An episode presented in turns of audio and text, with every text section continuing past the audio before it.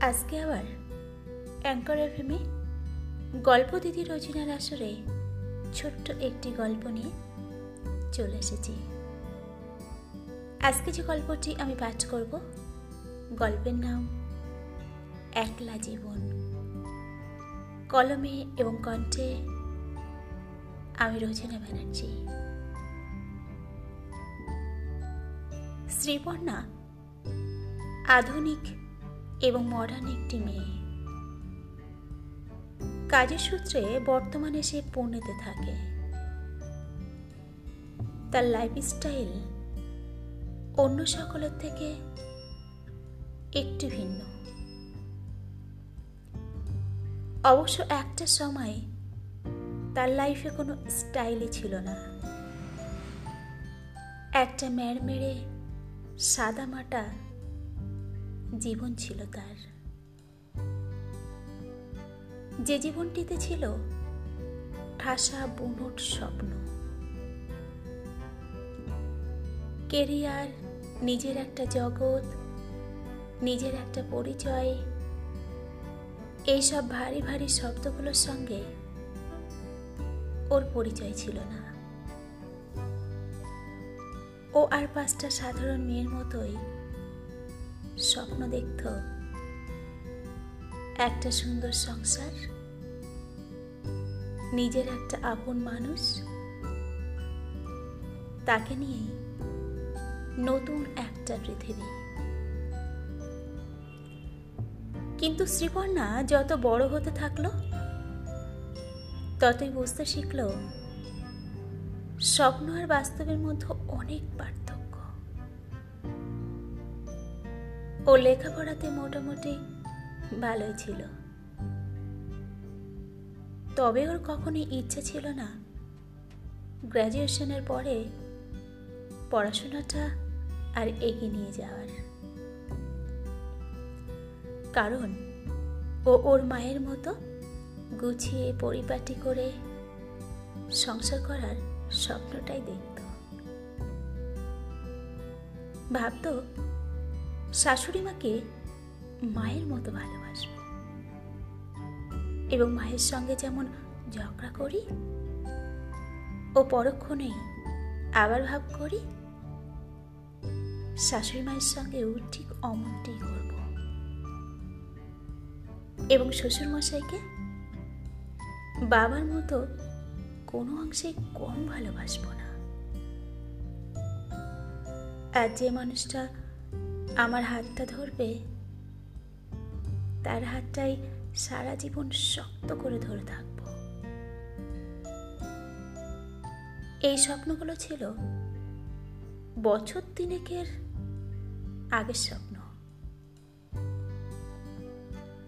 তবে এই সমস্ত যত্নে গড়ে তোলা স্বপ্নগুলো একটা সময় ভাঙতে শুরু করে। শ্রীপর্ণার গায়ের রংটা একটু চাপা। হাইটও কিছুটা শর্ট।